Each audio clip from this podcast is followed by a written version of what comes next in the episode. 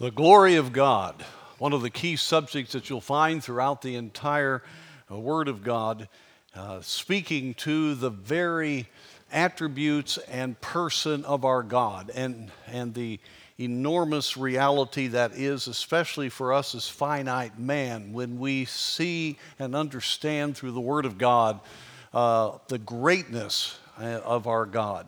And it's manifested spiritually to us, and in the Word of God, it's even manifested physically because of the greatness of our God, the I am. And I want to look today at a vision of God's glory.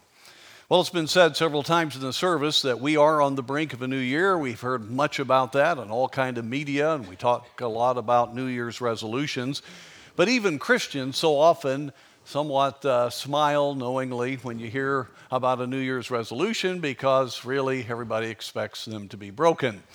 Well, for a believer, we don't talk about New Year's resolutions. We talk about steps of faith that God wants us to take in light of who He is and what His Word has said.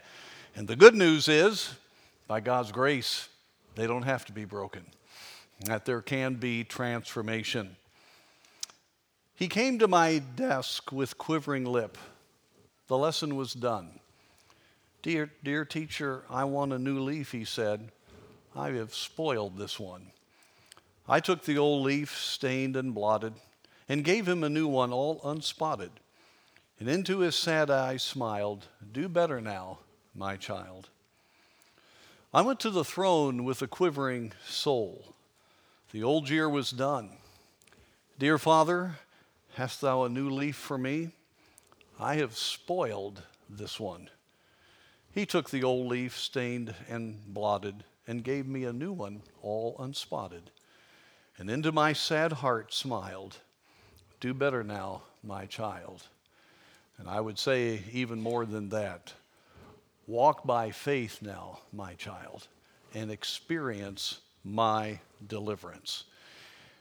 When we see God and understand who He is, we have a total different view of what God can do in our lives. And folks, really, the, most of the problems we have come from the fact we really do not comprehend the greatness of our God and what that means for us. Turn with me to the passage that we often think of as the display of God's glory in the Old Testament. That's Isaiah chapter 6. Isaiah chapter 6 a very strategic time in the nation of his, Israel. And in these first eight verses that we're going to look at briefly here this morning, we see the impact of understanding spiritually who God is. Now, this vision occurred at a very unsettled time in the history of Israel. In fact, many commentators would say that the glory of Israel really began to fade after Uzziah's reign was completed. If you look with me at verse 1, in the year that King Uzziah died, I saw also. And so we know when this was written, and it was uh, around 740 BC. Uzziah had a mighty reign. Of course, he reigned uh, five decades. However, the last one was a sad one because he, uh, in, the, in his great strength, having conquered all major kingdoms, having a 300,000 standing army. We read, uh, and the Bible says he was extremely strong, Second Chronicles 26 15, and his name spread far abroad, for he was mar- marvelously helped till he was strong. But instead of Uzziah seeing all that had happened as being benefits from the Lord, he looked at what had happened from him and who he had uh, his part in it all. He saw the gifts rather than the gifter, giver. Second Chronicles 26 16 says, But when he was strong, his heart was lifted up to his destruction. For he transgressed against the Lord his God, and went into the temple of the Lord to burn incense upon the altar of incense. He developed an arrogance spiritually. Now, you see, Uzziah had taken great steps of faith to believe God and had done right, and God did mighty works through him. Israel was very much glorified, and God was glorified. But it came to a place where he began to take credit, he began to depend upon himself, and uh, he did not have that reverence for God as he should. For him to uh, come and go into the temple of the Lord to burn incense was unthinkable for one who was not a priest and sanctified as a priest. And it's an arrogance. But you think today of how God's people often do not tremble at the reality of who God is and take seriously what God has said about how we are to be stewards of our lives. And so he wanted spirit, his spiritual life to be under his control. Everything else was, but that's not, doesn't work that way. And also, he, he just forgot what God had done. So God had to judge. He, right in there in the temple, as you know, he was made a leper. He was cast out. He lived in a house separate. His son Jotham uh, became co ruler with him during that time. And, uh, and so uh, this was a time in which the nation of Israel had already been hurt greatly through the example of Uzziah and was on a downward turn. And Isaiah's prophecy, of course, deals with how God was going to have to judge the nation of Israel. And so at this key point, God gives Isaiah a vision of himself so that he would not view everything from a human perspective. Are you tempted in these days to look at things from a human perspective? Do you find yourself getting clouded in your thinking? Do you find yourself being weakened sometimes by reactions to what you're seeing in our culture and in the political realm, both nationally and internationally? Yes, every one of us would have to answer that. But when we have our eyes on the Lord and a proper view of ourselves, everything changes at that point. And uh, our hearts are deeply uh, encouraged and challenged to realize that God is in control and that God will enable us to do everything He has called us to do. So I want to look here today, first of all, at the vision of God's glorious holiness. This just stands out here in this passage. Very interesting. We'll see three different words for God in the first few verses. You have Adonai, Lord, in the first verse. You have Yahweh, Jehovah of hosts. Uh, that's in verse 3. And then we have the king in verse 5. And so we see the different dimensions of the rulership and of the personal I am, the communicative heart of God uh, to know us, and then the king, the one responsible for us. So we see here an, a very awe inspiring but very personal view of our God. And so let me read the first four verses here. In the year that King Uzziah died, I saw also the Lord sitting upon a throne, high and lifted up, and his train filled the temple. Above it stood the seraphims, each one had six wings. With twain he covered his face, and with twain he covered his feet, and with twain he did fly. And one cried unto another and said, Holy, holy, holy is the Lord of hosts. The whole earth is full of his glory. And the post of the door moved at the voice of him that cried, and the house was filled with smoke. Very, very important window into uh, our God. Now, I think that Isaiah was probably in the temple, the Solomonic temple at this point, but his vision was not occurring in the temple. It was in the presence of God in the heavenly throne room temple. And God brought him spiritually into that uh, perspective. And, uh, and so uh, this was uh, a very important time. And the thing that comes out through this entire section here by the term seraph, we'll look at in a seraphim in just a moment, and what they cried and so forth, is the, the aspect of when you see God, you see holiness.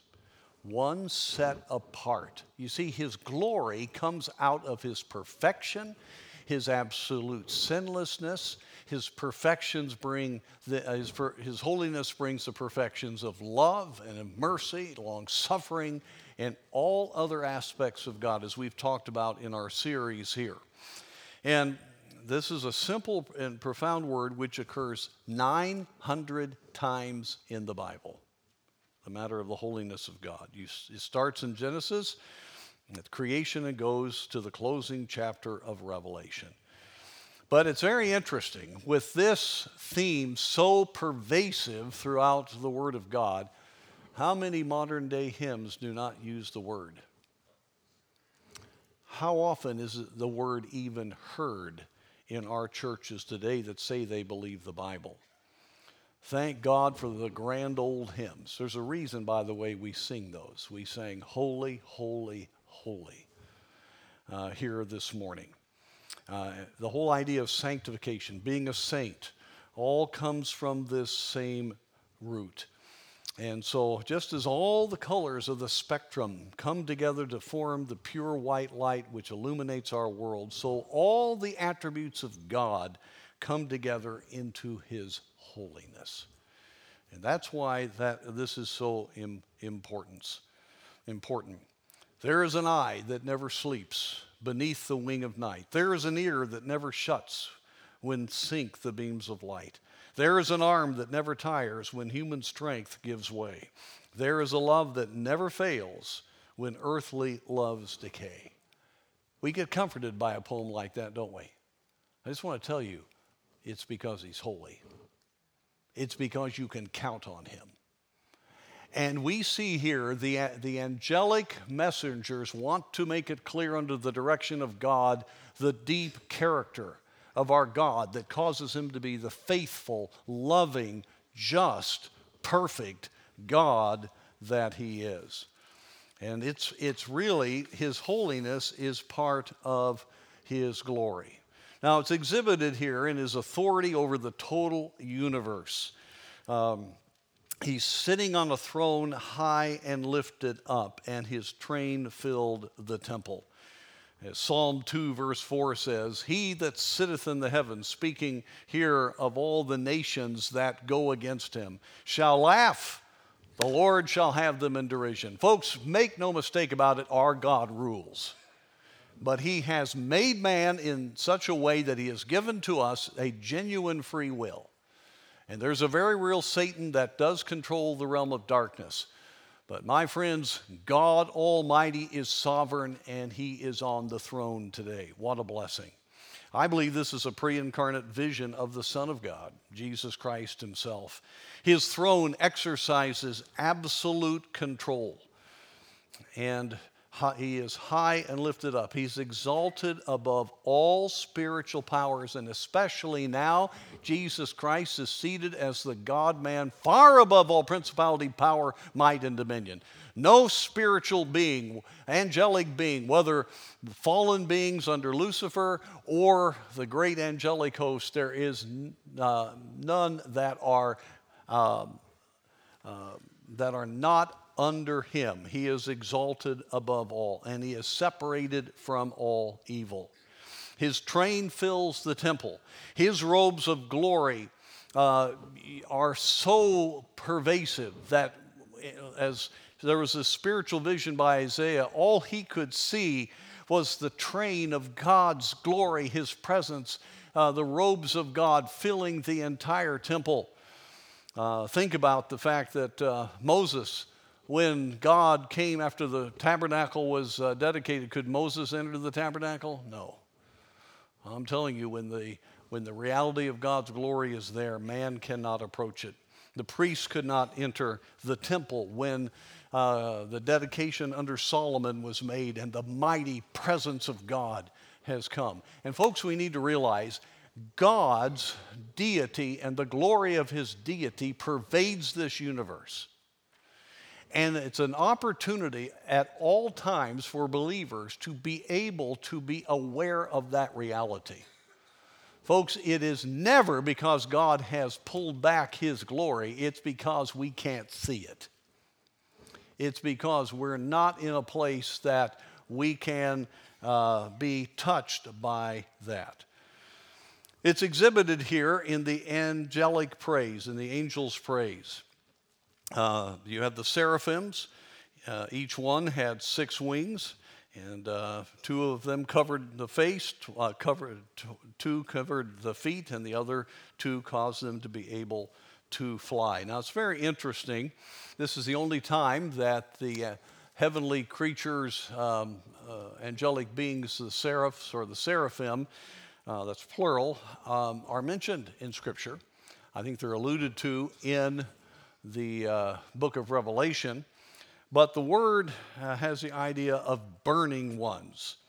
Um, the, uh, they, they just are, they reflect the full uh, display of the glory of God, but there's a burning to it. And it's interesting. You see the Lord Jesus in Revelation 1, you see burning fire.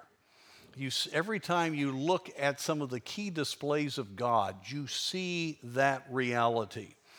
And the word here that means uh, seraph means to burn is not the word used of the burnt offerings and uh, the incense offerings, those that were a sweet fragrance. That's not the word that is used. It is only used for the sin offering. Now, it's very interesting here that uh, the seraphim have the, uh, especially in relation to man, for Isaiah had this vision, there in the presence of God, they were the ones crying, Holy, holy, holy. And their very flaming appearance made it very clear to Isaiah that, uh, that, that sin has to be dealt with. And it's, uh, it's a pretty awesome thought when you look at it. They form a, a semicircular crown of burning glory and they speak antiphonally. If you've ever been uh, in a place where you have antiphonal choirs going back and forth and it's well done, or you have big brass choirs, uh, it's just, it's thrilling. I mean, from the back, the front, from the side. Well, that's the kind of uh, a feel that you have here, uh, that they're crying one to another. And so the, there you have the robes of the deity of God, you have this flaming fire of these uh, seraphim speaking of the judgment needed upon sin and crying out, Holy, holy, holy. It's just filling that entire place. I mean, it's so overwhelming. Isaiah immediately thought he was going to die, but this was a spiritual, not a physical uh, time, and God protected him, but he got the full understanding. And you have here the. Uh, um, the fact that uh, they, they speak of God very clearly here of his immanence. The language of fullness, employing the same Hebrew word, occurs three times in verses 1, 3, and verse 4. Twice an application to the temple and once to the whole earth. So this passage passage, insisting as it does on the awesome transcendence of the sovereign God, also emphatically teaches his immanence. His transcendence is not remoteness or aloofness, but is known through the presence of his created world and temple. Divine transcendence, transcendence and immanence are always held in balance in biblical theism. Isaiah himself says later, uh, Great is the Holy One of Israel among you. Uh, Isaiah 12, 6, cry out and shout, thou inhabitants of Zion, for great is the Holy One of Israel in the midst of thee.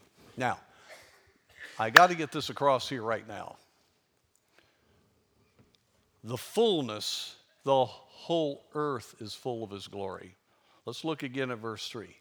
And one cried unto another and said, Holy, holy, holy is the Lord of hosts. The whole earth is full of his glory. Now, my friends, it, this idea that God is an old man sitting up there somewhere and not connected to us is absolutely a pagan, ungodly, satanic lie. Our God is the all powerful God of the universe, and His glory fills the earth. And it's the glory of one who is holy, holy, holy. And my friends, make no mistake about it. You read the book of Revelation, and you're going to see what happens when God allows physically His glory to be manifest on this planet. People will be screaming around the world. People will be hiding in the mountains, trying to hide, and they cannot from the presence of God. God, in His mercy and long suffering, holds back that fullness of his revelation of who he is. But make no mistake about it, you cannot run from him, you cannot hide from him. He is here right now in this place in a special way because this is a gathering of God's people, but he'll be in your home when you go there today. He's going to be in 2023 every moment that you live.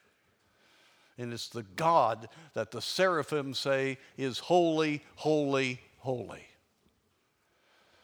I'm telling you, if we'd get a hold of that, it would change everything we do. You never do anything in secret. Nothing is ever done behind God's back. Every thought. Do you know He knows your thoughts better than you know your thoughts? He knows the intents of your heart. And we need to realize the seraphim here, these burning ones, are, are giving Isaiah, and of course through Revelation, giving all of us now that, that very strong message Holy, holy, holy is the Lord of uh, hosts. The whole earth is filled with the glory of his holiness.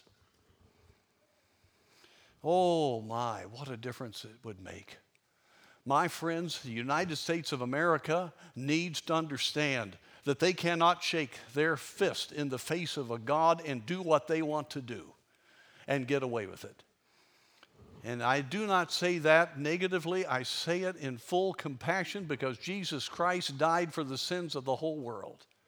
And my friends, it's time for us as God's people to be broken about a generation that thinks that they're independent and hiding from an almighty God and try to, in their own minds, make him not exist, develop a secular progressivism that, that is built on an evolutionary concept of mankind. My friend, they, that's a deceptive lie, but it's not true. And when we pray, God can break through that because His glory is in all the earth. That's why when you pray for someone that needs the gospel, God's there. When you pray for someone that you're burdened for, God's there. The Spirit of God will convince of sin, righteousness, and judgment. Our prayers do make a difference when we go to the throne that we're talking about here. Oh, you see the reverence of these seraphim as their faces are covered, their feet are covered in holy humility. And it's exhibited in the results seen to the angel's praise. The threshold moved here. The post of the door moved at the voice of him that cried. Oh, you remember when God came down upon Mount Sinai, what happened to it? Exodus 19 18, and Mount Sinai was altogether on a smoke because the Lord descended upon it in a fire, and the smoke thereof ascended as the smoke of a furnace, and the whole mount quaked greatly. The foundation shook. See, the same thing happens wherever you are. And my friends, that's why the entertainment and music and all of what the world has, the entertainment, the amusement, not to think, all of that's there because the reality of God is around, but we don't want to think about it. And that's why God's people need to stay in full fellowship with God that loves them and understand this so that they can be burdened. But we allow the very same things that distract the world from the reality of the truth to distract us from the reality of what we have in our salvation if we're truly saved. And how important it is. And by the way, folks, that's why we cannot allow any of that methodology of distracting from a full understanding of who God is to enter into any worship of God in the church of the living God. Well, number two, vision of our sinfulness. This was wonderful, but it was very painful preparing for a meeting in a large city, the famous evangelist Billy Sunday wrote a letter to the mayor in which he asked the names of individuals he could pray for that he knew had spiritual problems and needed help. He was sort of shocked when he received in the mail the uh, city directory. well, that's pretty appropriate. We are all in need. Isaiah was also shaken. Not just the foundation was shaken, Isaiah was shaken. He was in the presence of a holy God. What happened when Job saw the Lord? He said, I repent in dust and ashes. When Simon Peter recognized Jesus, the creator of the fish of the sea, there in Luke 5, what happened to him? He fell at his feet and cried, Depart from me, for I am a sinful man, O Lord. The Apostle John, when he saw Jesus in his vision in Revelation 1, fell down as, at his feet as dead. No one is, should be able to see this. Even the seraphim had their eyes covered. God's fire and glory can annihilate. And that's why that wonderful promise of John 16, 8, and when he has come, I've already quoted it, he will reprove the world of sin and of righteousness and judgment. And we need to pray that he does. Isaiah knew that he had unclean lips. He understood. It wasn't, he's not speaking of his humanity here, he's speaking of his own impurity the uncleanness of the nation. Look with me at verse 5. Then said I, Woe is me, for I am undone, because I am a man of unclean lips, and I dwell in the midst of a people of unclean lips. For mine eyes have seen the King, the Lord of hosts. The uncleanness of his nation, the sight of the King. And here's the heart that I want you to get. What is the main purpose, folks, of us as believers in relationship to God? Our lives are to give glory to Him. We are to give praise to God by the power of the Spirit of God. You look here in Isaiah 6, you look at other places speaking of the throne room of God, but especially in Revelation. Uh, the Lord God omnipotent reigneth. And you have some of the great strains of what we know as the Messiah, the Hallelujah chorus, and uh, the King of Kings and Lord of Lords. What you see permeating the throne room of God is praise. It is the highest privilege that we have to fellowship with God and to worship Him through praise. And he said, Woe is me! I cannot do what those seraphim are doing. That's why he said unclean lips. My lips can't praise. I can't enter into the throne of God and praise the Lord because I'm unclean. I cannot cry out, Holy, holy, holy, Lord God Almighty. My friends, listen. Our entire community should be shaken with the number of believers that we have, with the, with the continual spirit empowered declaration of the greatness of our God. Because every time we are spirit filled and we declare it, you have the whole power of God behind you and the angelic world to make that real. There is nothing like the testimony of a godly Christian in a secular workplace in an appropriate way rejoicing in his God. There is no answer for that, especially during times of trial. He had unclean lips which revealed an unclean heart. Luke 6 45, a good man out of the good treasure of his heart bringeth forth that which is good, and an evil man out of the evil treasure of his heart bringeth forth that which is evil. For the abundance of the heart his mouth speaketh. We come short of the glory of God. Oh, my friends, it's so tragic. So many Christians live with remorse. John Randolph, when he was dying in Philadelphia, kept repeating, Remorse, remorse. He demanded that a dictionary be brought so that he could study the meaning of the word. And when no dictionary could be found, he had the physician write it out on a piece of paper Remorse. Remorse is a groundswell in the ocean after a storm. The storm has subsided, subsided the sky is blue, the, the air is balmy, there is not a white cap to be seen. But the ship heaves and tosses and leaves the traveler in misery because the mighty swell that has remained after the emotion, original commotion has subsided. So remorse heaves the soul in the tides as tides that heave the ocean. I can tell you, my friend, if down deep there's remorse, there's still guilt, there isn't freedom. The grace of God is available. There is not that wonderful fellowship with the Lord. My friends, there's not praise to God. Well, we can be thankful here and there, but there isn't that life of praise that everything about your life directs people to God. And that's what was so distressing here for Isaiah. He says, I'm not able to. The people are not able to, uh, to praise the Lord.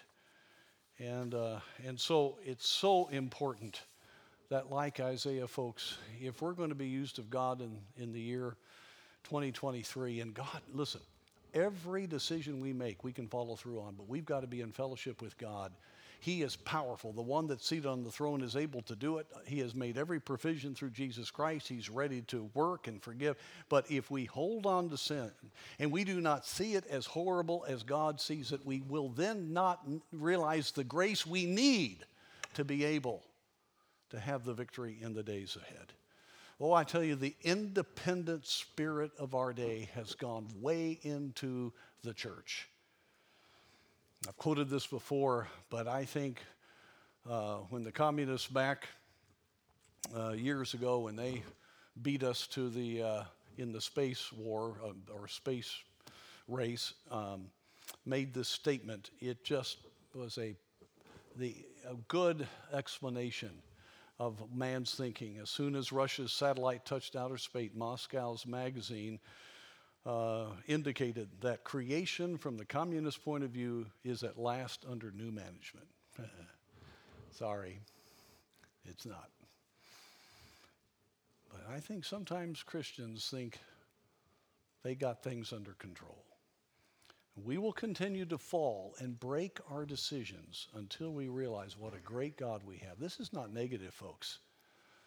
But until we get a vision of God's glory and revel in it and praise God and realize that that grace will, will just transform us, instead, when we hold on to our sin and independence, we're going to lose it. Well, the vision of God's glo- uh, mercy, let me just quickly uh, give this to you. We read in verse 6 Then flew one of the seraphims unto me, having a live coal in his hand. Isn't that wonderful? One of the flaming ones, which he had taken with tongs from off the altar. And he laid it upon my mouth and said, Lo, this hath touched thy lips, and thine iniquity is taken away, and thy sin purged. God is the only one who can cleanse. And obviously, on the altars, there would be coals. I personally think, though, this may have come from the very throne itself uh, with the hand of the seraphim, because if this is a pre incarnate vision of Jesus Christ, a theophany, it was going to be the sacrifice of Jesus on the cross. That's the only cleansing we have. This speaks, this live coal off of the altar speaks of the forgiveness of Jesus Christ if we will humble ourselves like, like Isaiah did and cry out to the Lord God will heal us. It's a wonderful thing. And by the way, where was the coal put? On his mouth. Do you see how important praise is?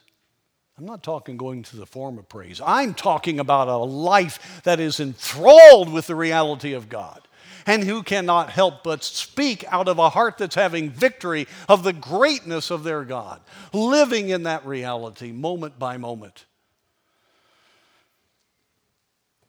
It's all because of Jesus.